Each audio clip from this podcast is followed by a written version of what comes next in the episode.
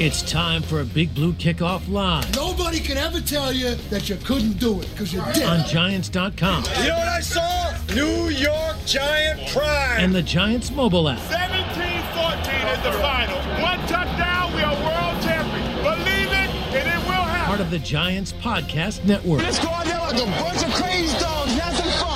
We are one day from draft day. John Schmeelk, Paul Dottino, Lance Medow with you. The phone number is 201 939 4513. One guest coming up today. We'll have Mike Renner from Pro Football Focus. He'll give us about 15 minutes or so uh, at around 1215. So, uh, Make sure you get Paul. Get the TV on in a second. Give me a second. I just want to make sure if there's a trade I made, we're aware of it. I'll, I'll get to it in a Okay, second. no Hold problem. on. 201 939 4513. Paul's looking around like Right out of on the the couch, like, where's my controller? I got to change the station. Da. All right. Uh, so Mike Renner, 1215, he'll talk to us about the, what he's hearing, what might happen in the draft, and maybe some outliers PFF has. Um, we've, we talked to a couple of PFF guys in the huddle, not on Big Blue Kickoff yet. So we'll do that at 1215, and we'll take your calls. Um, guys, why don't we get right to calls here? We'll open it up, 201-939-4513. If you guys want to get in real quick before we do Mike at 1215, we'll try to squeeze a call or two in, and then, of course, we will get Mike on uh, to talk to us at 1215.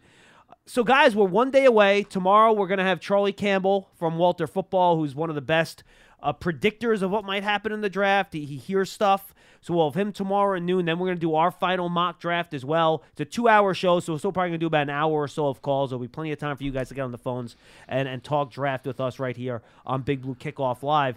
So, guys, what are your lingering thoughts here? What's top of mind besides, good God, get this over with before we get the draft tomorrow at 8 o'clock? Lance, let's start with you. Well, I think it's going to be interesting to see what Jacksonville does because I mean, all the rumors pretty much have them going in seventy-five different Yeah, it's- directions. It's unbelievable, right? yeah, it I know. went from you know Evan Neal a few months ago to Aidan Hutchinson to maybe Travon Walker, now back to Aidan Hutchinson. And, so and by the way, now Ike Ekwonu's in the mix too. Sure. And to me, I think they grab a pass rusher, they grab an offensive lineman, I think they'd be helping their cause. I really don't think going in either direction is wrong. I think Walker's a little bit more of a wild card because it's so projection as opposed to concrete evidence that you feel really good that you're going to get X amount of production out of him. So I don't know how enthusiastic I'd be for that if I'm Jacksonville, but they can absolutely enter another offensive lineman into the equation. They just gave Cam Robinson right before we went on a long term deal. They had franchise tagged him each of the last two years. There's room to boost that offensive line for Trevor Lawrence. And then, like I said in previous shows, I think getting a guy to complement Josh Allen would go a long way in helping Mike Caldwell, the new defensive coordinator. So that to me is a bit fascinating. Normally, when we get to this time of the year, we have a pretty good idea who the number one overall pick is going to be.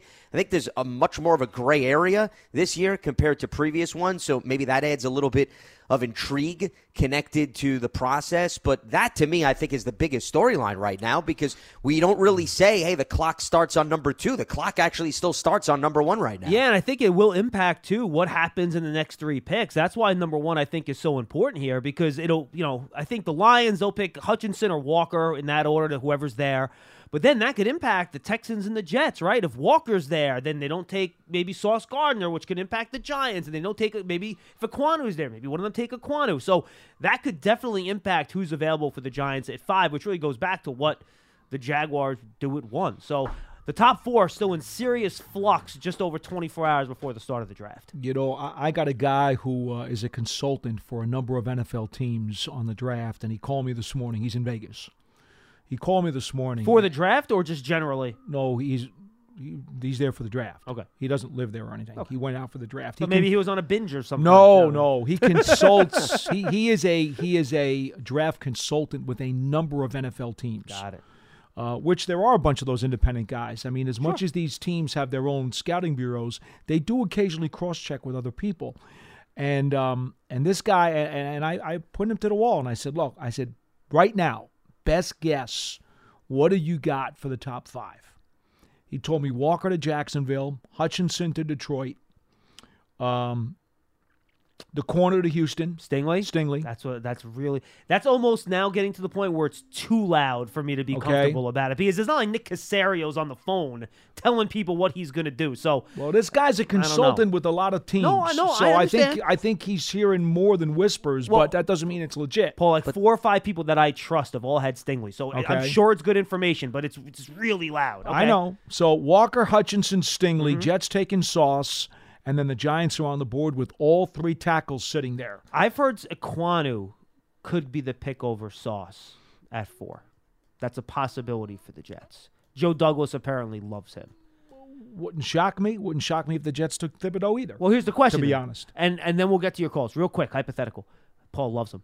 Let's say that's what happens, right? But the Jets pick Ekwonu, and Sauce, Neal, and Cross are all there at five.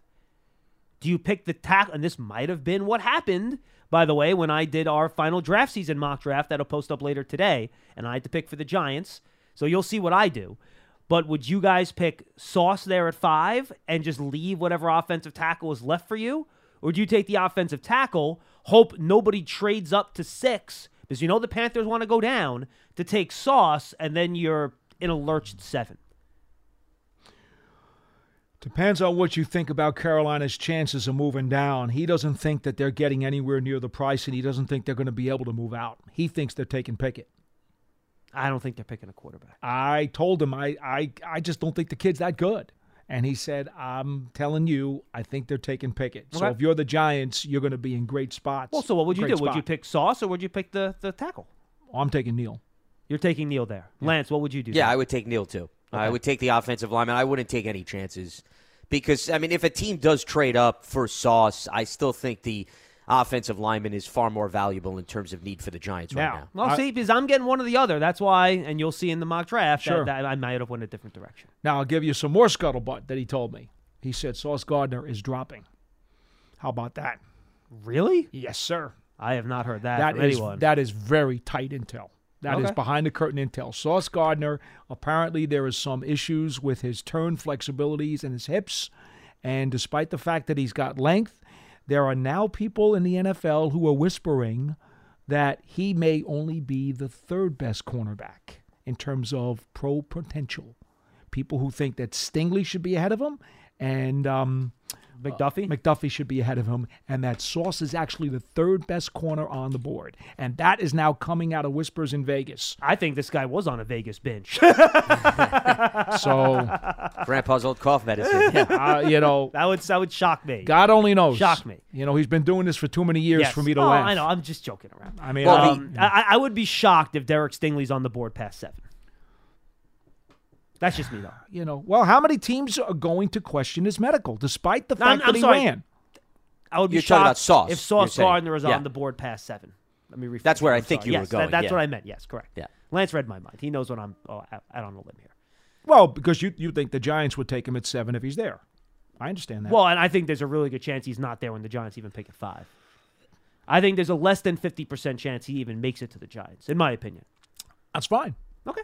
I mean, n- none of us know. Oh, of course not. I'm just giving my opinion. You know, All but right. anyway, I throw that stuff out there this morning because that's the most recent, best respected intel that I've got. All right, Well, let, go ahead, Lance. the- I'm sorry. No, the only other thing that I think is worth mentioning is there's supposedly a lot of buzz that Jermaine Johnson is highly moving up draft boards, and he could maybe even be a top five pick. yeah, too. Jets I've heard with him, right? Yeah, correct. So I- that's heard- another heard- thing to look out for. I, I, Garafolo had this yesterday that he would be shocked if the Jets took Thibodeaux. Shocked. And I've heard also that Thibodeaux's been falling a little bit as well. Not that maybe people would consider him falling, Well- but he's sort of been up and down over the last year. You few know what's weeks. interesting about that? John texted me last night, and I sent him back the same thing. Thibodeaux did the rounds with NFL Network yesterday. yeah, I watched him on the path to the draft show. he did. He did like mm-hmm. three different interviews with the NFL Network. He's a big personality. he is a very big personality. In fact, probably larger than the Empire State Building. Um, he would love New York, man. I don't think there's any doubt about that. The question is, would he love it too much?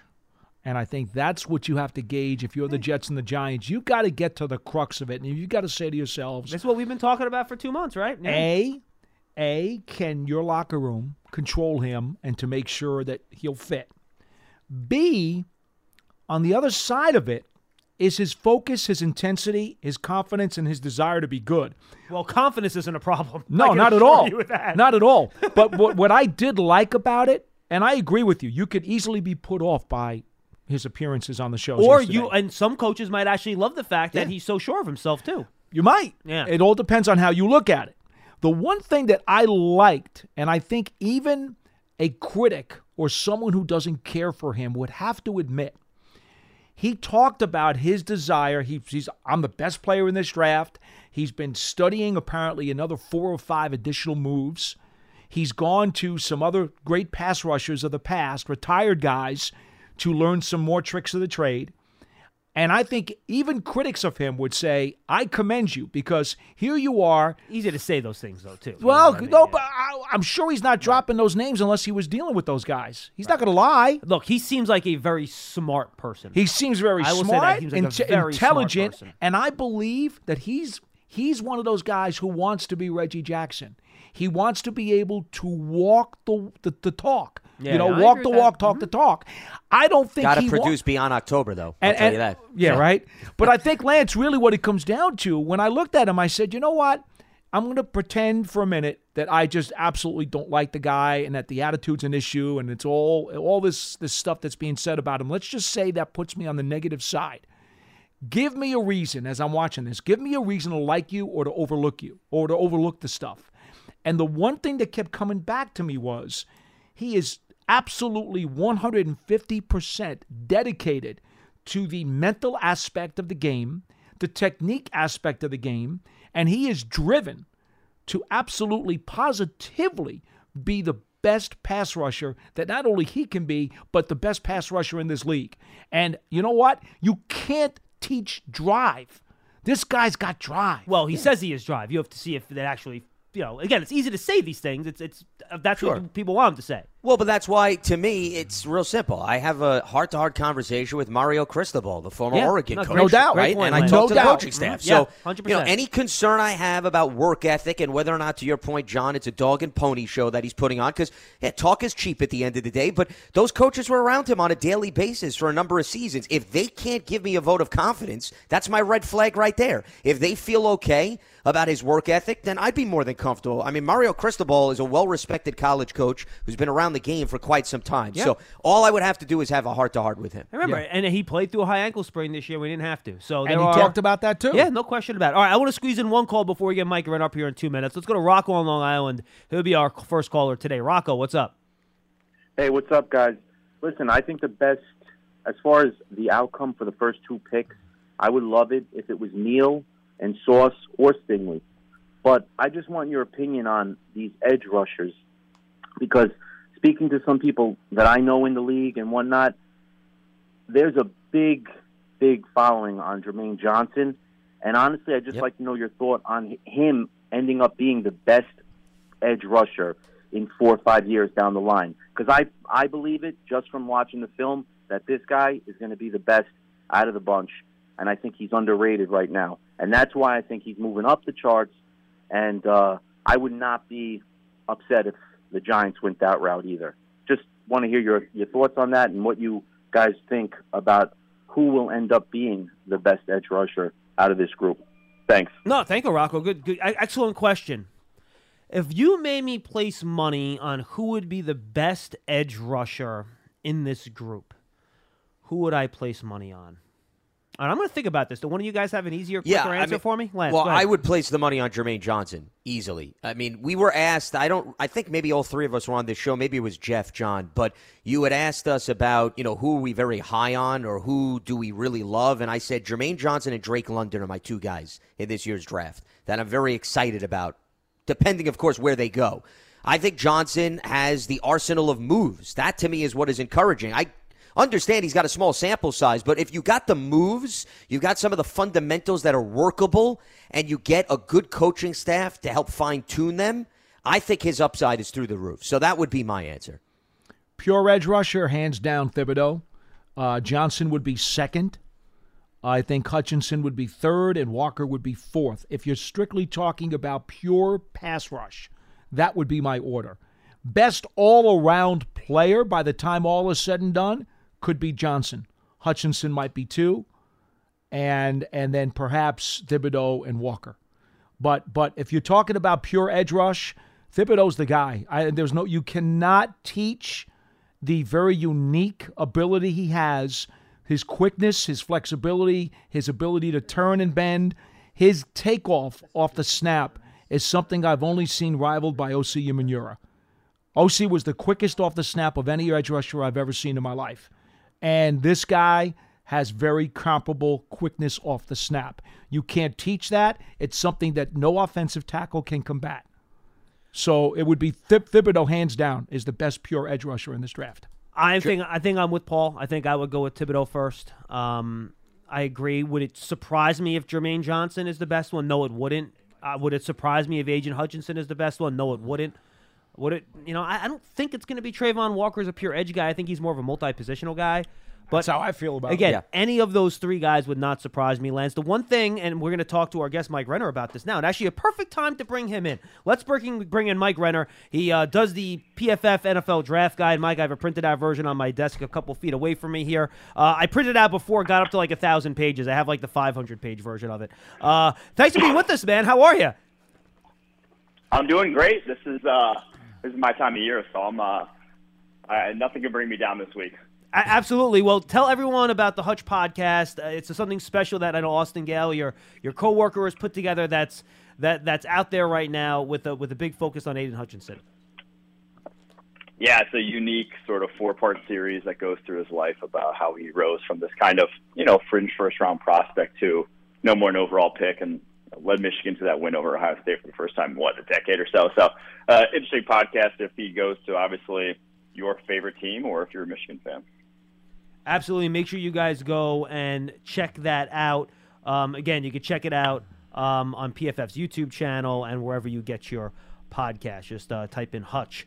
All right, Mike, we were just having a discussion. We had a caller call in and said, Who's the best edge rusher in the class? And he said, Would you be surprised if it's Jermaine Johnson? And the point I was about to make before we got you on the line was to talk about Jermaine Johnson's pass rush win rate and how you guys that kind of made me think twice about him a little bit as, maybe being up there with the Thibodeaux of the world. Can you work through that a little bit for us? How you look at kind of those top four edge players, and you can even throw Karlaftis into the mix. I know you guys are high on him when you look at the top of this group.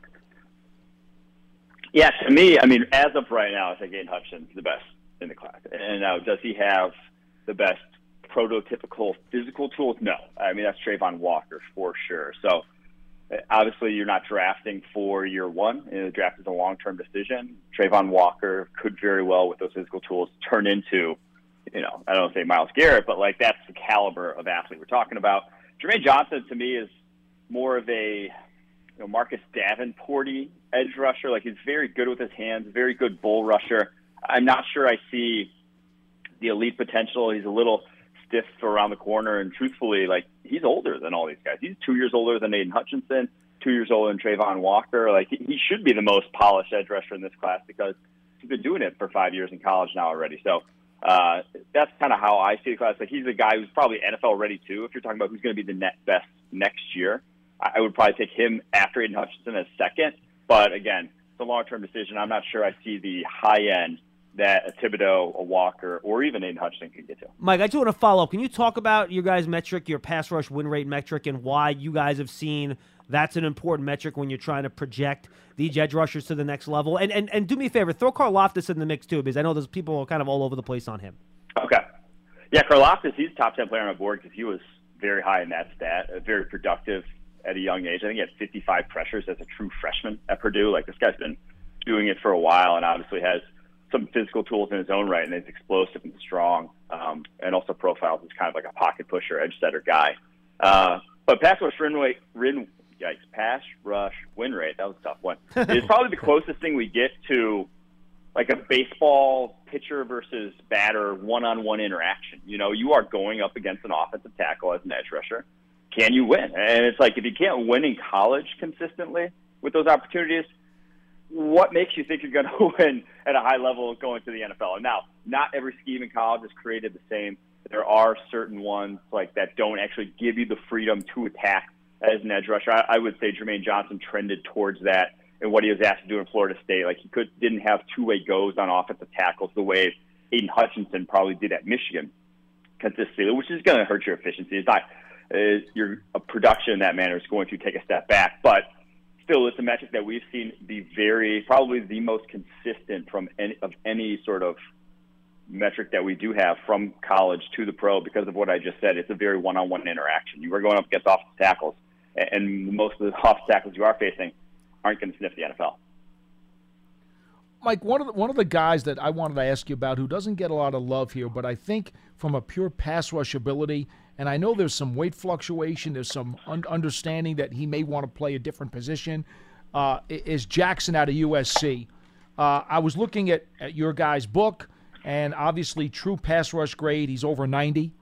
Um, this is a guy who's probably going to go late second round, maybe early third round. I mentioned to John yesterday, for me, I would love to see the Giants get him early in the third round because I think he's the kind of guy who Wink Martindale could do a lot with because of the flexibility in his front seven. How how how much uh, upside do you see of him as a pure pass rusher?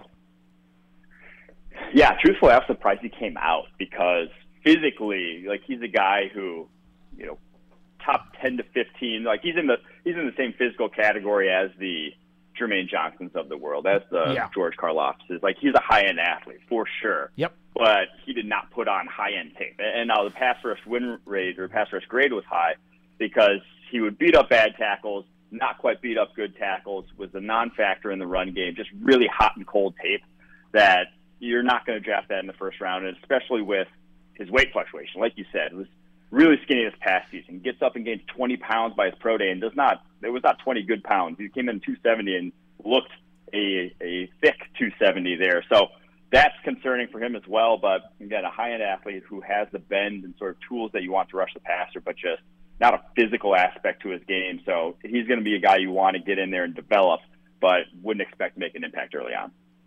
Mike, I want to piggyback off of a point you brought up about Jermaine Johnson earlier. You mentioned his age, and he's 23 years old, and perhaps he should be the more polished guy. Though I'm curious, how much does the fact that he didn't play as much with Georgia go into your outlook of him being that polished pass rusher, given the fact that you could argue Florida State played him a lot more than Georgia did, so that maybe there is still true potential, even though he's up there in age compared to the other pass rushers? Yeah, I mean, there's a little bit of that. I, I do still think at Georgia you're getting like good coaching at the very least in terms of you know how to attack blocks, how to use your hands. So like those sort of things when we talk about you know edge rushers, those are the things that get that just take time to get consistency in that he already has. So I don't think there's a ton of upside in sort of that regard, but there definitely is to just playing the game of football. You know, more reps is always a good thing. So I do think there is some untapped potential in that regard, just because he has really one season under his belt. Mike, just from your guys' perspective and, how you grade these guys out, how does the top of this class, like if you pluck the top 10 players from this year's class, you plop them into last year's class, like how many of this year's guys actually get into the top seven or eight if you combine the two classes together, even if you take the quarterbacks out of the mix? Uh, so, just in terms of last year's top 10 on the PFF draft board, I think Aidan Hutchinson would have been the only one that cracked the top 10. Uh, But that is with the quarterback. So, take, taking them out of the picture, there were three quarterbacks at the top of the PFF draft board. If you take them out, I I think you would get Derek Stingley, who's our number two overall player, cracking uh, the top 10 then at that point and being ahead of all the cornerbacks in last year's class. Um, I, I do think probably four edge rushers are ahead of the edge one in last year's class, which was Kwity Paye, obviously a weak edge class. Yeah. Um, but these tackles, like they would be behind Rashawn Slater, they would be behind uh, Penei Sewell on the draft board. Like those guys are going to go highly, but I don't think they are plug and play day one starters, the caliber of those two guys. When you guys finally put together your book, which was the player who most surprised you that when you added up all your numbers and your totals, you said, oh my God, we placed this guy all the way up here, and we didn't really think that as we were putting all the stuff together? I do think George Karlaftis is the one where every metric said to be high on him, the testing, the athleticism, and then you know came in as a top ten player on the PFF board, and I really haven't seen any top ten hype for him. But uh, he's a guy that's very easy to buy into with his background. I mean, he was, grew up as a water polo player, was on the Greek national team. Like, there's just the he had an apartment. He bought he got an apartment as close to the Purdue facilities as possible, so he could quite literally live at the facility. So I I mean, there's just a lot to like about him as a prospect, and then tested out very well athletic- athletically to where I, don't know, I just feel confident in that guy being a productive NFL player. Maybe not getting an All Pro, but I think he could be a high end starter for you. That I'm surprised more people in a, in a decidedly weak class aren't talking about as a top 10 to 15 pick. Mike, I want to flip the script and go to the opposite side of the trenches because with the Giants picking five and seven, and a lot of people saying, hey, this should be the year that they address the offensive line, they, in all likelihood, will be within striking distance of maybe all three, maybe two of the three offensive linemen who most people have ranked near the top of the board in within once again striking distance. So how do you see the Ekwonu, the Crosses, the Neals of the world, and how much differential do you think there is between them if the Giants were to pick one of those three? Like I said before, I think they're both like all those guys are high in the PFF board, but it's a clear tier behind what we saw come out last year at the tackle position. I, I think even a clear tier behind Andrew Thomas, Tristan Wirfs, Jedrick Wills, who were at the top of our tackle board two years ago. That being said, they're still very good offensive tackle prospects. There's very little difference, though, in my eyes, of them as prospects. I know Evan Neal hasn't gotten medically cleared from every team. Um, I know some teams see Ike Ekwonu as more of a guard, and can see Cross as probably the more NFL ready pass protector of the bunch, but you're really splitting hairs based off of what you want. So I, I think there's a very real scenario where the Giants, you know, have one or have two or three of them sitting there at five and just say, you know, we're going to go another position, knowing that pick seven is, uh, you know, there can only be one tackle off the board in between us, so we can get one to pick seven as well. All right, Mike. Uh, since we have Mr. Hypothetical sitting across the table from me, he loves to give me hypotheticals that will destroy me. Well, that's what the and draft crush is. Me, All- okay? it hasn't happened yet. All you have is Uh, hypotheticals. I know, I know, but you come up with the most painful hypotheticals Yeah. in creation. I, I like to make you suffer. I know you do. Yeah. I know you do. All right, so so so in the interest of making John happy, who likes to stick forks in my eye, uh, let's talk about the fact that if the Giants desperately need a starting caliber right tackle, and all three of these guys are somehow off the board at five, which I think is very very unlikely, but John loves to throw those scenarios at me. Uh, let me ask you and your guys' grading system. Uh, where could they potentially get a starting right tackle if those three guys are gone? Is it impossible to do, in your guys' opinion, or is there somebody who could still step in week one in this class? Free agency. Go get right. No, I, I don't. I really don't think there's another tackle I would trust year one to start. I think we all feel the same way, which is why that fork Trevor would be Penning, embedded yeah. deeply in my eye. Trevor Penning's just too far away. I mean, Bernhard Raimann coming from too low level competition did not look great at the Senior Bowl, and then Tyler Smith, the Tulsa tackle. Those are probably your next three on most boards. Is just young and about as big a project as exists in this tackle class. So, yeah, you are you're wanting one of those three. Uh, thankfully, there's like a one percent chance them all being gone by pick five. You know, Mike, the Giants do have a pick in the second round. They have two picks in the third. In my opinion, I think that's really a good sweet spot of value in this draft. Uh, where do you think the Giants could find value on those day two picks where you probably have a glut at a certain position, where you have guys ranked pretty highly that you think could still be alive on their board on day two? Yeah, I I truthfully think kind of like last year, they could get an edge rusher on day two. Like this is a deep edge class. If they don't, if they're looking elsewhere, if they're looking corner off tackle early on, eh, there, there could be an edge rusher that to me is, you know, a first round caliber guy sitting there in the second round just because there's a lot of them in this class. There's probably I think there's something like a dozen in our top 50. So deep class in that regard. Um, I also really like the linebacker class. I think there's a ton of talent there. And I also think wide receiver is fairly deep. But the linebacker class is like going into round three, even. Like you can find starters in round three. I think it's a rare class in that regard where there's a lot of high end athletes that yeah, I think they're going to get pushed down, and you're not going to see a lot go in the first round. Maybe only two go in the first round because everyone's looking at the board saying, I, I can get a guy in the second, I can get a guy in the third in this class. So Yeah. linebacker is the other position I'd highlight. Mike, you brought up the fact that hey, maybe the Giants go offensive lineman and corner at five and seven, and you brought up Stingley's name, I believe, as your second-ranked guy overall in terms of playmakers. I want to bring Sauce Gardner into the equation. We've heard obviously Stingley has some medical concerns because of recent history, and Sauce is one of the best cover corners, which probably would make sense for Wink Martindale's defensive scheme. If you were to weigh the two against one another, who in your mind has the more upside, and who do you think may be a better fit for the Giants?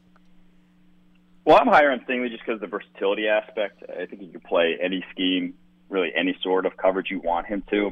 If you're talking about just press, and obviously Wink Martindale will run a good deal of that press and man match concepts, like it's going to be Sauce is probably the better guy in that regard. He has a unique physical skill set with his length that can just shut you down at the line of scrimmage, and that's that plays at the NFL level. That that translates. Uh, I don't care the level of competition. You saw it against Alabama when he goes up against Jameson Williams. He held his own. So uh, I do think that he would be the guy, probably higher on their board. I don't know. You're really splitting hairs, but I don't. both of them would be very good scheme fits. I'll just say that. All right, Mike. Final question. I know you guys aren't in the prediction business over there, but you've been talking about this for like three months, so uh, I'm sure you have a, a pretty good feel of what you think's going to go down. Let's have some fun. Predict the first seven picks of the draft for me. All right. All right. I did have my mock draft come out today. I, I poured over probably somewhere in the neighborhood of like 40 other mocks just to like really get a handle. Every rumor I could find, I went Travon Walker one to the Jags, Aidan Hutchinson two to the Lions. I have Derek Stingley going three of the Texans, Ike Ekwonu four of the Jets. Pick five, I have Sauce Gardner going to the Giants. Pick six, I have Charles Cross going to the Panthers. And then pick seven, I have them taking Evan Neal as the last of that top tier tackles. I think Giant fans would be quite happy with that, Mike. I got to be honest with you, and I think that's really realistic. So you guys are buying into the Stingley talk at three, huh? I am. I do think that he's always been that good. Like it, the talent never really went away. The tape wasn't even that bad. It got overblown. It just it, they teams had to come around to who Stingley is as a person. I think the fact that it's getting rumored at this point means teams are. Mike, awesome stuff, man. Anything else you want to promote? Tell us about it. The floor is yours. Go get a draft, guys. PFF.com. It's only 10 bucks. Uh, go watch the show, live shows every single day if you want. Use it as a second screen. We'll be talking, discussing every single pick. Hope you guys enjoy the draft as much as I do. Yeah, and you can check out Mike on the on the PFF Tailgate podcast with Austin Gayle. Mike, enjoy it. You've built up for this for a long time. We're about to finally get some payoff. Have some fun, man. We'll talk to you down the road. Thanks, brother. Thank Thanks, you. Mike. For sure, fellas. Enjoy yourself. Take you, it easy. You too. Mike Renner from Pro Football Focus with some nuggets there. I usually ask him, you know, who's like the dark horse PFF guy, but I've done that on the huddle. I've done all those. But um, good stuff there. Another Stingley at three. I wonder if Nick Caserio is playing us all for fools at this point. Hey, it's possible. Yeah. Listen, you got to take that into consideration, John. Around this time of the year, normally if teams want information to get out, they're probably behind it. Yeah, and there's a reason right. No, that they want to put that out. Okay, right. you you have to understand that. I'm not saying that oh. all buzz is premature and doesn't have value. But when there is some buzz, sometimes it's not a matter of the guy's actually going to go to that team. It's they want everybody else to think that guy is going to go to the team And- so that somebody else pulls the trigger with respect to another move. And there is value with three for there to be some uncertainty of what they're going Oh, to yeah. do, especially with the Jets who have two picks Yeah. coming up there. That could impact them because they're trying to predict who's going to be there at 10, et cetera, et cetera, et cetera. So, yeah, we'll see. Well, I mean, even Pat Kirwan the other day on uh, on NFL radio on Sirius was was trying to explain to the to the listeners that there are times where a team, and he said he's he's known this, where a front office executive will drop a line to a certain reporter that they know, and just tell them something negative about a player oh, of course. simply because they want to get that stink out there and they want to see the player drop. So that they can maybe grab him. Exactly. And and he said, you know, that goes on. Uh, you know, he didn't say regularly, but he said it happens. Sure. And he was trying to tell the fans because I guess some caller had called in and said they heard about uh, there was a question on some players' uh, uh, medical or whatever it was. And he said, I hadn't read that before. And and Kirwan's like, well, no, you have to understand. Sometimes there's just a phone call made just to get something out there. And so, eh, you know, as much as we like to think that somebody's spreading a rumor that says a man's moving up, well, sometimes it works the other way, and they're just trying to get a rumor out there to move a guy down. And it's funny that Mike Renner potty just he that mock he just put out there, and we're gonna get that draft season pot up right after this is over. We're gonna shoot some videos, and I'll get it right up. Very similar to what we came up with on draft season with Tony It was pretty darn close to what I just told you this Yeah. morning too, and I had no idea mm-hmm. what you guys had taped. Well, and it was also similar to the to the hypothetical I gave you guys in the first ten minutes of the show, Yeah, I mean, where the Giants so- are staring at Neal, Cross, and Sauce. What Right, order you going in? Right. That's true. That's true. So hey, look here. Here's what I I believe we all we all would put our mortgage on. The Giants need a right tackle, And one's gonna be there. and they they've got to get a right tackle in the first round of this draft, come hell or high water. I think we all believe that. And and the fact that all three could be gone before five is a million to one shot. I know you want to see my eyes bleed, John. I don't know if it's a million to one. I would say like, oh, I think there's a one to two percent shot. okay, well, whatever Well, the case hundred to may one is a lot different than a million. to one. Okay, okay, fine. but the, po- the but the point being, I don't want to get to the mathematics with you or anything, but I, that's a I lot don't of think I don't think there's any way. I don't think there's any way the Giants, if they make picks at five and seven, don't come out of here with a right tackle. I, I I think that's the safest Well- thing we could all say. But interestingly, Mike went corner and then waited to get the offensive lineman. But if you notice, Cross went in between. Well, because So- there were two there, right? Well, Yeah. no, but what I'm saying is if you think, if you're the Giants and you think the Panthers are going to take an offensive lineman, which I think is very feasible, I suggest you take the offensive lineman at five to secure the guy you really want, especially if you don't think they're a threat to take Sauce Gardner. Well, Lance, you hit it right. This is the question then. That is the assumption we're making or not making, depending on how you want to look at it, is that you know what if the Giants only like two of the three tackles? What if they only like one of the three tackles? Yeah. And then what you're if rolling that the guy's dice not then, John. there, right? Yeah. Or or what if the one guy they like isn't there when they get to five? I Sure. got a, I got a better question for you. Even if they only like one or two of these tackles, could you honestly tell me that you believe with any ounce of blood in your body that the third ranked tackle, who they may not like, is not better than any of the tackles on this team? That doesn't mean you pick up, but that's picking for need, Paul. Yeah. It is. That's it picking is. for That's It is. forcing yourself but, to like but somebody. the counter Paul. to that is that You don't pick a player you don't like. and and I understand that. Not at seven. And I totally understand that. Okay. But the counter to it, and I'm not one who likes to put need high in the equation. You know that. I know. I'm not that way. This is a long term process. I'm here. a best player available Oh, guy. Renner you know took that. my line, by the way. By the way, he said you don't draft for this year. Yeah, you draft correct. for the Right. future. Yeah, he did. yeah. Well, you- Yeah, he took my line. Where's your Yep. copyright money? I don't know. I'm going to have to have a conversation with him off the air. Yes. but my, my point being, if you believe what he said and what so many other people have said that maybe there aren't that many primo picks in this draft and they're they're all kind of clustered together anyway, well then you're not necessarily there picking for need because then the value isn't all that much different the rest of the way anyway. So so need does become a bigger part of the equation if the grades aren't that much apart. Yeah, but you never want to give. We what we talked about. Do you ever want to give your coaches a player they don't want to coach? Yeah, that's no, where I was going to go. No, you don't.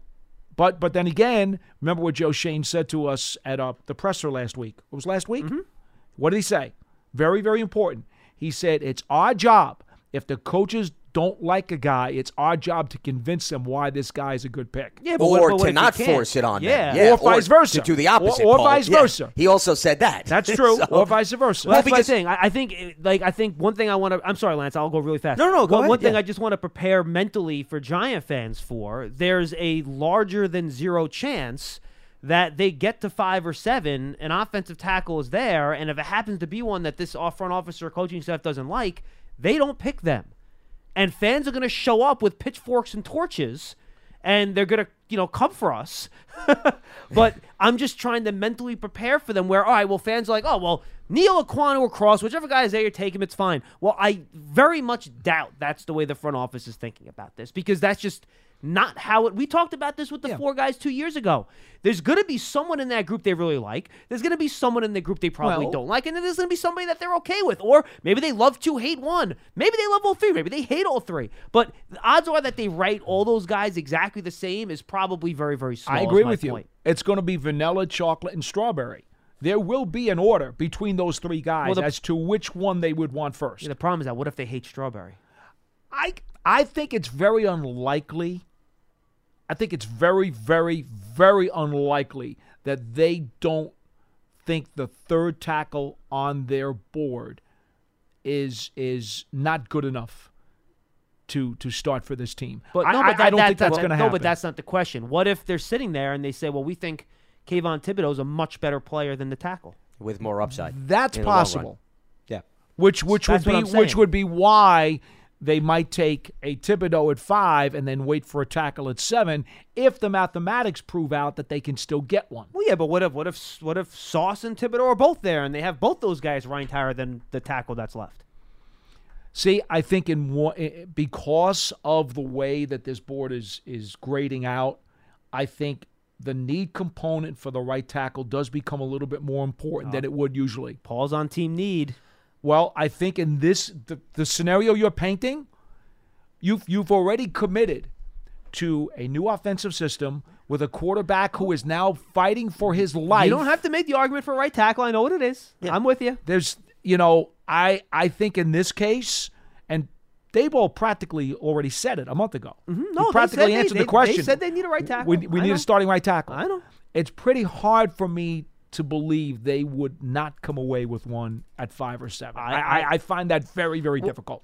Well, because these, the parallel that I was going to build, John, to what you were talking about, the 2020 draft when it was the class of four, the Giants wound up having all four guys on the board Yeah. when they chose. So they got their guy. And that was, for the audience to understand, that was the Andrew Thomas year with Jedrick Wills, mm-hmm. With Mekhi Becton, and Tristan Wirfs. That's Right. the order in which they went. But at four, the Giants took Thomas. No other tackle was off the board. So the Giants didn't have to worry about that. We're going through a scenario where the Giants, okay, they're one pick lower this time around compared to 2020. If one is gone or two are gone, and then, guys, the other thing that I was going to throw into the situation is what if Joe Schoen loves two of the three tackles, but Daboll and Bobby Johnson only love one of them? Oh, yeah. Could get into a scenario like Sure, that, right? that's I mean, absolutely just think about that. yeah. And the one that they love, the two coaches, because Paul, I'm going back to the statement that Brian Daboll made. They need a right tackle. Okay, well, the guy they really love, he's not one of the two that's still around. But Schoen loves the other two and says, guys, he's still more than a suitable starter. If you're Schoen and you can't force them this late in the game, what do you do then?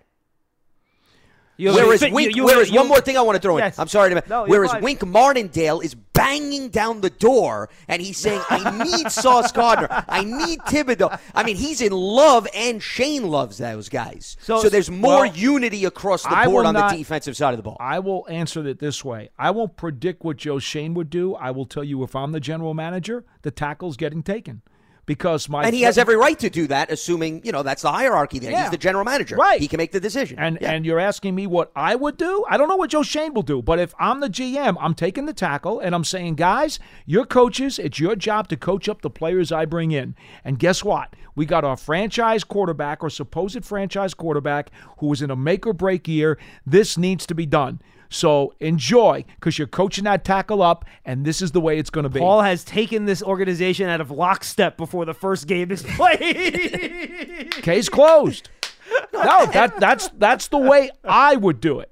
And I tell people and- that. and by the way, I tell people that I'm not in the prediction business for other people. To- I'll tell you what I would do. to credit to Paul's credit, that's exactly what George Young would do, and Paul's a George Young. There's guy. no question about it. That's it. George Young would go, Bill Parcells, I don't give a damn what you think. This is the guy you're getting. I- and then I- Bill Parcells would go call, or he would go call uh, Vinny DiTrani and bitch about it in the paper. It's real simple, man. Born and raised, eating those cornflakes as a little kid, raised on George Young and Bill Parcells, and that's the way it's going to be. All right, um, that's very funny. Uh, I, I would suggest a Survivor Series like competition in the War Room, and whomever is left standing would get their player. Wait, but is this Survivor Series in terms of four man tag? Because that's the, what the true form of Survivor Series was. So we have four individuals on each team, and then we go all the way to the end. Well, no, I, I would just put one person in the okay, ring. so see, I don't interpret that as. Survivor Series. I'm going old school WWF wrestling. That's why. Okay, So, uh, no, so, yeah. well, what I thought the old Survivor Series was, you start with two people and then you add. Oh no, that's Royal No, no, Rumble. no, Survi- no, That- yeah, you're that- talking about that's Royal Rumble. I'm No, sorry, Royal I was Rumble, thinking correct. Royal Rumble. My All right, bad. well, we could do a Royal Rumble, Okay, yeah, but we'll you're going to to- have to have a lot of time to kill, though. I don't know if you're going to have enough to get to the fifth pick. you're right, you're You know, right. Survivor Series is, you know, at least you come in with four Yeah, yeah, yeah. on each Wow. side. No, you're right. So- No, you're right. I, Yeah. I, I was confusing Survivor Series for Royal Rumble. That's my fault. I'm just waiting for you guys to introduce Starcade into the deal. All right, let, well, that's a different wrestling. I'm sorry. I So, promised. I, guys, we'll take all your calls. Tim in Charleston, he's up first. Tim, what's going on? Hey, hey guys, great, great to talk to you all. I don't know who just sighed when they heard my name, but No, it has nothing to do with you. I'm, Um, I'm just trying. I want this thing to be over. This is torture. It's like walking across hot coals. So anyway, guys, what I want to talk about, you know, the top of the draft is now for me like a dead horse that's been beat so bad that all I, you know, it's just a question of what it's going to smell like after tomorrow night or the next couple of nights. So I want to talk about a little deeper in the draft and ask a couple of questions. And, Sure. Um, the questions are prefaced on the concept that by the fourth round, we have not yet picked a halfback or wide receiver. How about Okay? a tight end? So, yeah, we yes, we get that in the fourth round. I'm assuming Third unless round, something third round. great pops up. I'm going fourth, but you know that's just the way the mocks are falling. Wait, wait, time out. So, Tim, are you, are you asking us to predict fifth and sixth round picks? Is that what you're asking for? Well, it's a question about specific players, Okay. not just a general predict pick. Well, hold, And hold on, hold on, hold on. I'll give them to you. I'll give them to you. You want fourth no, rounders? no. I got Rachaad White, running back out of Arizona State. No. Jake Ferguson. I don't want. He, he doesn't want I that. didn't You don't want that. I didn't Okay. ask you to give them to me. We we All already have we already we already have a tight end. We already got a tight end, Paul. This is my draft, not yours. Okay, go ahead. Um, Go so- Go ahead. so and now uh, and and you know I was so also I have listened to every single guest from every single college and seen all your draft seasons and everything. I take all your content in. Well, thank you. So it, and and that that has influenced me to to and I've done and I know Paul's going to hate this and Lance too. I have done after the free agency period. I've done over ninety mocks on PFF. More power to you. Yeah, right. Three out. You got a lot of time on your hands, them, Tim. I give you a lot of credit. Yeah, you, yeah, yeah. Uh, I mean, Well, woo. you know, you it- and it- Fiegels with those Yeah. mock draft simulators. got a lot of time on your hands. It's like ten minutes a day, once or twice a day. You know. Anyway, let's get away from that. So, so the question is now we we want to get a halfback, we want to get a wide receiver. And there's a couple of guys that I kind of like. One, and and and I want to go through my my question before I, I we talk about any individual, but uh, Bo Melton from Rutgers. He, I, I'm kind of enamored with him. I, I just, I just also he's a local product, so that feeds in. But there's a guy the, the Notre Dame halfback Kyren Williams, who uh, his the the guy you had on, I don't remember his name, of course, but you know he Eric spoke Hansen, highly of him. Yeah. All right, thank you. And um, and the thing is, PFF calls him the best pass protector in the class. Now he's not the biggest guy, but if he's pass pro and he's good, could be a good third down back, and he's an excellent receiver. So the question that comes in is those two guys with our fifth round picks. The way it's worked out in the mocks, and I know it's not the real world, but it's like you're going to get one or the other, and the other one's going to be gone by your next pick. So I'm like, so the first question I have is Kyren Williams or Bo Melton and take the other position later. And then the uh, the fallback a little later in the draft for me at, at halfback is Hassan Haskins of Michigan, who's been talked about quite a bit on the show. And then I have a couple of of uh, outs out ones, and and they're they're further down, so I don't know if you've even looked at them. But one guy I've looked at in Boston College, right, and you know, it's one of these you know offensive line schools. Alec Lindstrom as a center he seems to go very deep in the draft, very deep. And and I think he might be a guy to bring in, and you got Feliciano this year, and bring this guy along, and then just as a wild card, somebody I I haven't heard anything much about, except maybe the guy from Wisconsin talked about him, is way deep in the draft. Um, is a guy like Jack Sanborn at linebacker. So I, I that's that's basically my Penelope, and I know John probably took notes on it all, so you'll probably be able to cover it all. But the big question is. Kyren Williams or Bo Melton first, and then if you took Bo Melton first, Or if well, the other question is then I guess if you took Kyren Williams first, I've had a whole range of different wide receivers that come later after him. So I want to kind of get your feedback on all that and get it away from the top of the draft here for a couple of minutes. Oh yeah, no problem, Tim. Thanks a lot for the call, man. Look, I like Bo Thank Melton. you. I, I think as for a fifth round, I think that's a good sweet spot for him. Though I think he might go off in the fourth. He was good at the Senior Bowl. He tested very well. Um, never caught more than 55 pet passes or had 55 catches or had more than 650 yards at Rutgers. A good player. He's fast. I believe he's a little bit in the return game as well. So, you know, I think he's a good fifth round pick. Kyren Williams, I know he checks all those boxes. I just don't see a guy with juice on when I watch him. And I, I asked Eric Hansen that, our Notre Dame guest, and he says he thinks he does have it. I, I just, I don't see that make you miss guy in space. And yeah, I know he's a great pass protector, but if you're not going to be like a, a weapon in, in the passing game, your pass protection doesn't really interest me all that much because I can find somebody else to do that. So that's my feeling on on those two guys specifically. I'm not sure what you guys think about. Yeah, that. I I question Williams on his speed and his ball security. For me, Rachaad White is is that guy. who I, I would happen to like Rachaad White a lot. Too, He's he's Paul. he's I- my guy. I like him and Jerome Ford as day three running backs. Yeah, that's that's not, that's not a bad pick. I Those are got, but I got I I got like. White. I got White in the fourth round at pick one twelve. Just FYI. And then, oh boy, he mentioned Sanborn. I think he's a good, like, you know, run. You know, he's a Wisconsin linebacker. You know what Wisconsin linebackers are. If you want to make him a day three pick, that's fine.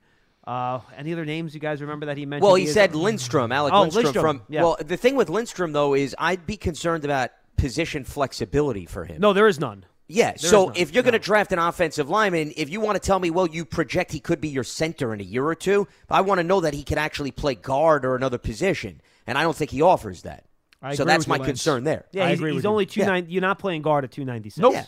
Nope. So, but if you're going to take a late round pick, position flexibility to me is a must. Huge. Because he's not starting. Huge. So therefore, he has to be an insurance policy elsewhere, especially if he makes the roster. Totally agree with you, Lance. No, I think we're all on the same page. And again, it's just really hard to, you know, predict those late rounds because you don't know who's going to be there. You don't know what you've already picked already. So I think that becomes a little bit difficult. Uh, 201 939 4513. Hi, Doug in Rochester. How are you? Hey, how you doing, guys? John, don't yell at me. And uh, um, a good way to start off a and Paul, Paul, Lance, just listen to me right quick. Okay, Sauce Gardner, I have no problem. I think he's a good cornerback, but there's no way I would take a cornerback at five or seven over a pass rusher. The Giant, every team is blocking and getting to the quarterback, the pass rush. Okay. Yeah, That's corners don't start matter. at on the team. Yeah, Doug, that's Doug, exactly- Doug, for Okay, what it's oh, worth, no, no, for what it's worth, I lean towards your agreement on this, especially since Wink Martindale. Uh, it's all about the front seven and the disguising. No, no, it's not all about the It front is, John. Paul, what happened when the Ravens lost their cornerbacks last year? It's about, he was disguising and blitzing, and then Joe Burrow threw for 500 yards every- and six touchdowns. Everything he does is based off the disguising Hey, of, hey, of what he does up front. no, John. everything he does is based on the Hey, fact that his corners can Well, cover. Because those, but, Yeah. but they don't disguise anything. They just play straight up out there. Yes, and if you have someone that can't play straight up, they're, you're going to get murdered every And- game. And, and, and that's and I I hear what Heck, you're even saying. his top Hey, corner got murdered a little bit. it's too. what- but the, his schematics are more based on what he does with the guys in the front. The back is not schematics. well, I don't care about. It. I'm talking about players. I don't Well, really care I'm talking schematics. schematics. Well, we're I talking care. about I, drafting I care about schematics. No, That's more important to me. Yeah. drafting players. Yeah. Go ahead, Doug. John, John. Okay. Um, the first two minutes of the half, the Giants had the, had the worst pass rush. Uh, uh, I mean, the quarterback is sitting in the pocket. Let me ask you a question: Terry McLaurin, CeeDee Lamb, DeVonta Smith. If Sauce Gardner's on one of those receivers, and whoever it is, Worst, Hurts, or Prescott, in the pocket for two minutes, you think he can cover those receivers? Wink Martindale blitzes six or seven guys, so you have free rushers. That's why you don't need guys that have to win one on one because he can generate pass rush with the blitz as long as his cornerbacks can cover. Okay, well, when you blitz, when you blitz six, seven guys, that that that changes the whole defense, and the offense is going to switch up on you. Well, okay? have you watched Wink Martindale have four or five, coordinated You're going to have four or five receivers on the field. Okay. Yes, So and you- that's you why you need you can't go for quarterbacks. That. You just made my point for me. Thank you. Well, Doug, you- Doug, you- Doug, what you have to understand, what John's missing, is that it's about the respect of the guys that you send on the blitz. That's right. If the other team does, if the other team, if the other team does not respect those pass rushers, then it's not really That's that right. important. It's okay. That's right. is a joke. It's okay. Paul, That's if they're unblocked, though, It's okay. If it's what do you? What does it have to do with respect, though? I don't well, understand. here, here, here, here's why. If it's an here's unblocked Lance, Lance, pressure, it Lance. doesn't Here's why. Here's why. Let's go back a couple defensive coordinators ago. I can tell you for a fact that when And what and what happens? What happens is when you send guys on blitzes that have no chance to get home, they don't That's care. right. They don't care That's if right. those guys are coming because it doesn't matter. That's right. Now, you still right. have to hold guys Now- in to block them. no, no, no, no. I, So wait, I'm if not, you I'm not leave, if you leave with a that. We're- we're corner splitting it. unblocked, the quarterback's just going to say, "All right, screw it, let him come after me. I'll take care guys, of him." guys, I mean, if you on. really want to dig down deep into the Yes. idiosyncrasies, I'll give you a couple hours and teach you. But for now, it's Teach okay. me? Yeah. Wait, But But it's okay. Yeah. It's That's okay. ridiculous. Paul, It's okay. That is the most No, condescending No, no. Here's what you, here's what you got to understand. Relax. Here's what you guys got to understand. relax. Here's what you got to understand. I'm not angry. You are. No, because you just said you have to teach us No, things. those- those no, quarterbacks hold on, hold on. And you're a I, am condescending trying. Jerk. Trying. I'm trying. I'm trying to help him out here. Doug, hold on a second. Here's Yeah, here's go here's ahead, where we're splitting hairs. Here's where we're splitting hairs. Okay, if you go back a few years ago. When the Giants had Bettcher and he was using a heavy bleed scheme, and you were here, John, you remember it, you saw it. Mm-hmm. Yeah. He had guys who could never get home. Never get home. Yep. You and I both know that. He uh, outside of uh, Marcus Golden, the Giants did not have a pass rush. He would blitz, and we would sit there in the box, and you know this because all you gotta do is remember it. We would sit there in the box and say, "What's he blitzing for?" Because the guys never make it. Who are his cornerbacks? They never make it. Who are his cornerbacks? Oh God, I'm not even thinking right now. Well, that's But my that- point. But that's And how not- many but times no, were but, there but, but- unblocked guys But here's what you're saying. Here's, Right. but they were. No, They- there no, were. there were on, Paul. times I mean, he would. a- There were times that he would send six. They would get nowhere near the quarterback You Because they were this. blocked. They were No, blocked. no, they would be naked, and they wouldn't even get close. You know this. uh, well, we were you in have the to give specific That's plays. Did the quarterback get And rid of the ball in what a I'm saying. second? Doug, Doug, you watched the game. You saw the games. You saw what I'm talking about, so you know what I'm talking about. CeeDee Lamb, DeVonta Smith. These are NFL wide receivers. Right, Okay. right. Some of the best. Some of the best in the NFL.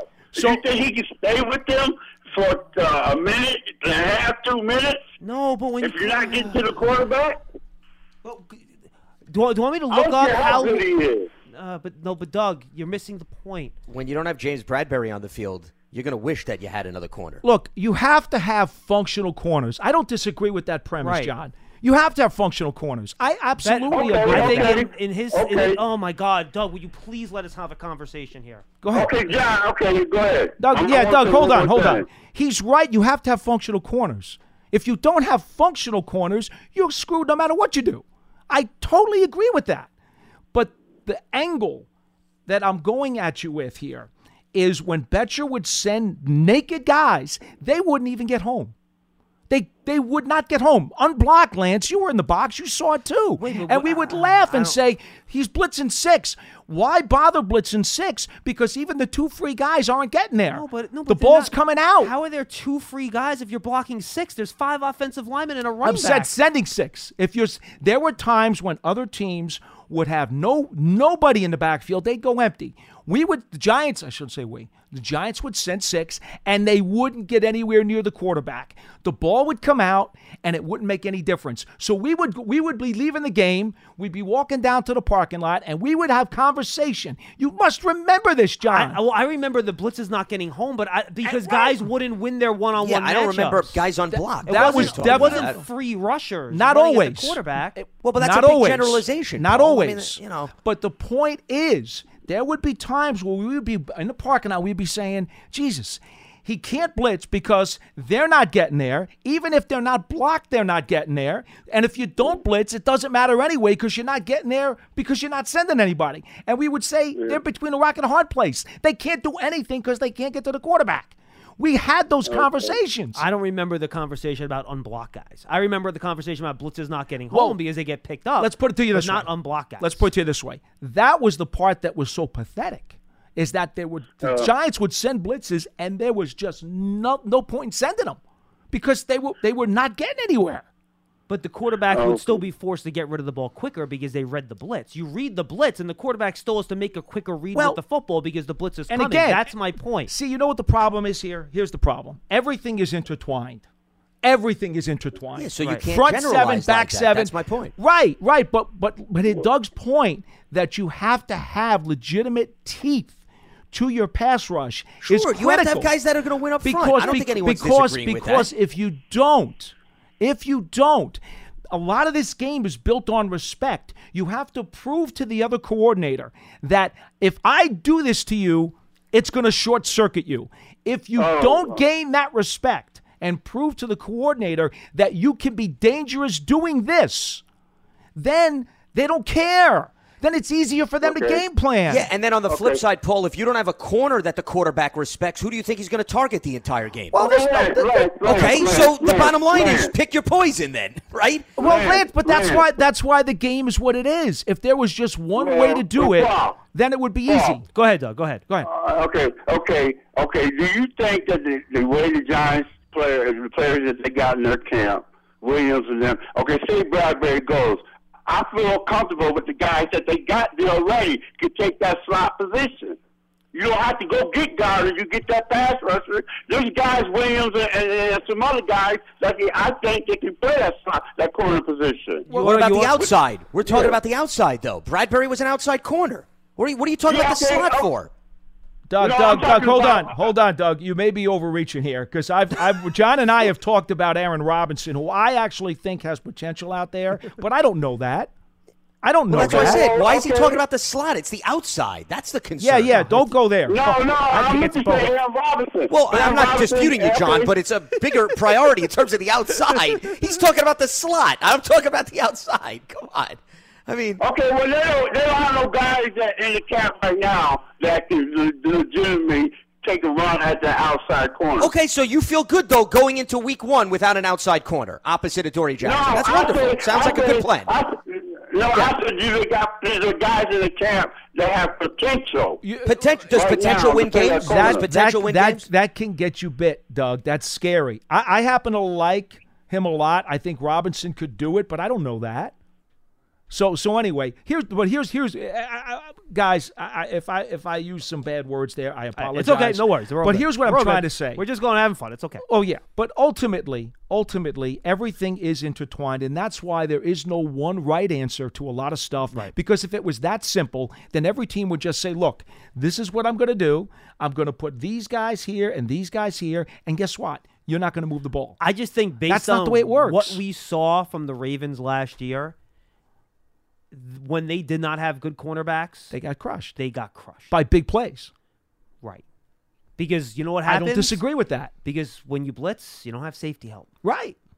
That's why, to me, corner is more important. And, and I and and I, I understand that that's a matter of vanilla or chocolate. It's a matter of preference, depending upon the scheme you run, how much you value the importance of the other position. Really, that's what it comes down to. And if you had, if you had, let's say, a really dynamic, rangy safety, okay, maybe, maybe your functional corners wouldn't have to be as high a level if you had that ability, which again dilutes and changes your thought process. And by the way, they do have Leonard Williams, Dexter Lawrence, and Azeez Ojulari. It's not like they have no one that can rush the passer. No, and we well, and and we've also talked about this too. As much as Doug wants to say Aaron Robinson is going to be a starting outside corner, we could say is Elerson Smith a starting edge? No, we don't know. And by the way, they definitely have. I'm not saying they don't have a needed edge. I want to get an edge player too. And the other part of this equation for me is that I feel a lot better about the edge players at the top of round two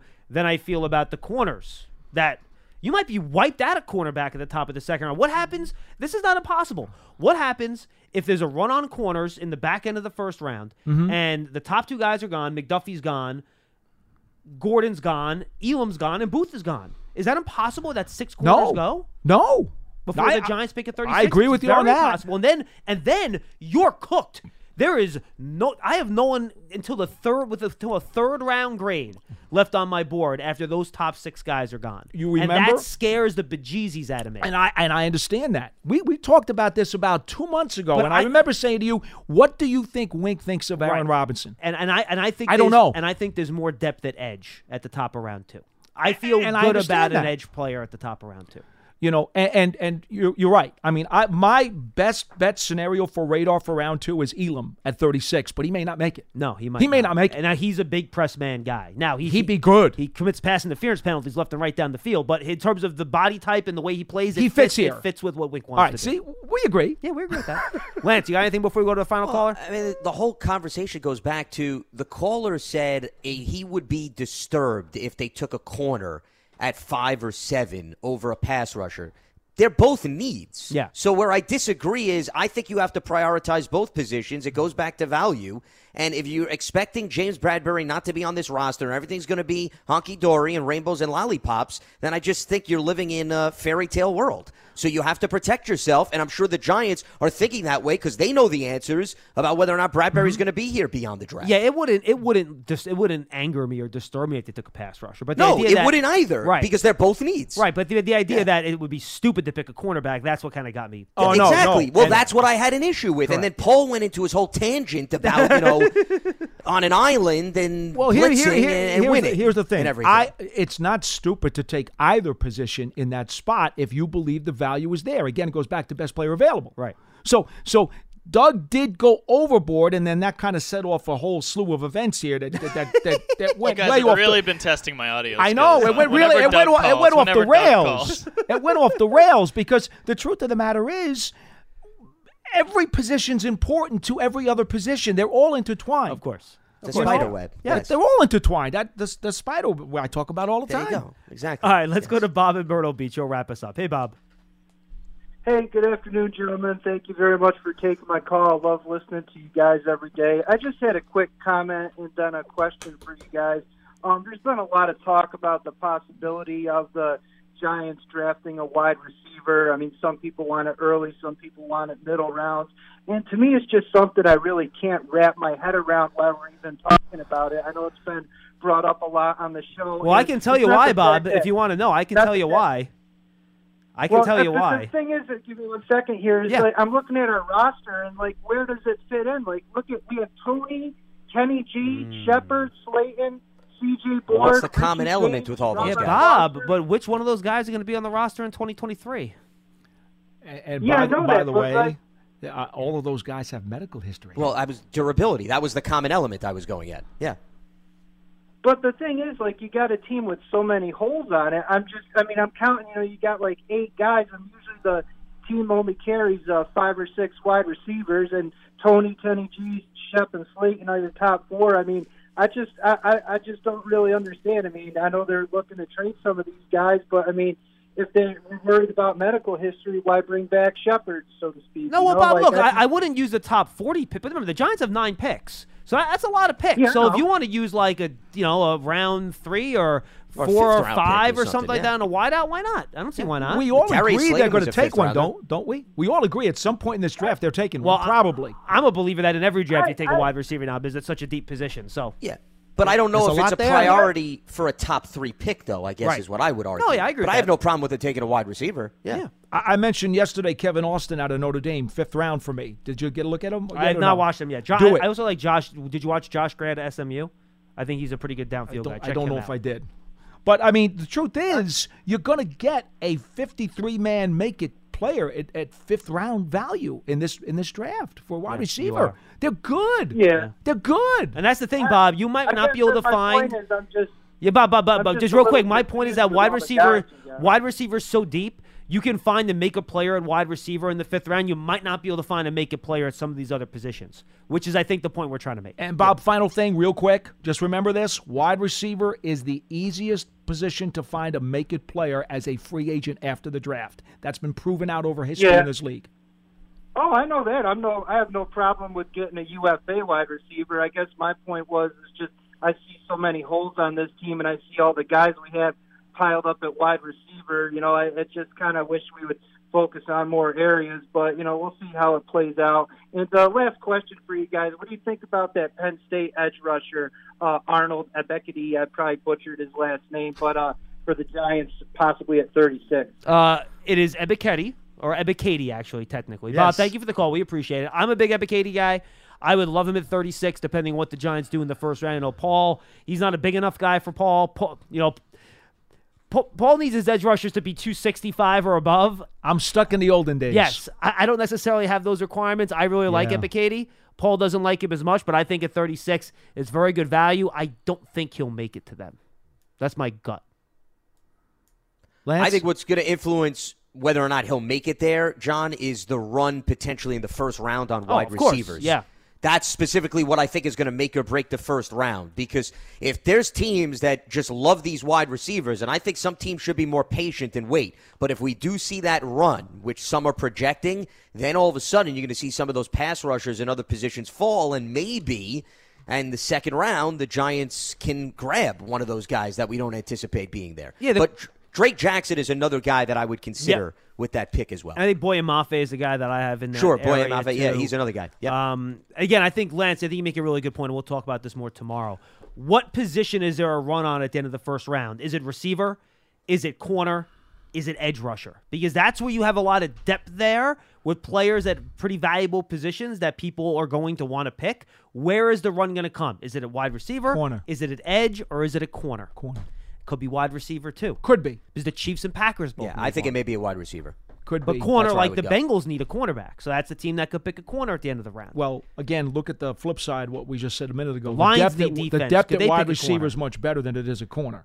Yes. Well, So- unless you love a guy, though, Right. much higher up And in that's the draft, true. Paul. No That's what it doubt. Because remember, No those, doubt. those teams have No to doubt. wait then 28, 29, 30 picks Yes, for they the next do. Yeah. Yes, they do. That whole top tier could be wiped out by. It will be wiped out by. Well, and, and keep this in mind too, guys. To your point, Paul, the Packers and the Chiefs, they're looking for guys to put on the field with Aaron Rodgers this year. They're not necessarily looking for a guy to maybe be the fourth or the fifth That one is true, too. and groom them. So that does change Yeah, also the perspective yeah. of a team. Like for example, we're talking about the Giants. On paper, the Giants have starters. They don't need a wide receiver to come in year one and do his thing. Sure. So they may be looking for more of a development, a depth guy. Some of these other teams, they're not looking for development depth. They're looking for like the number two wide receiver to put on the field immediately. Final a little bit different. Final thought here. We all three said we like Drake Jackson, right?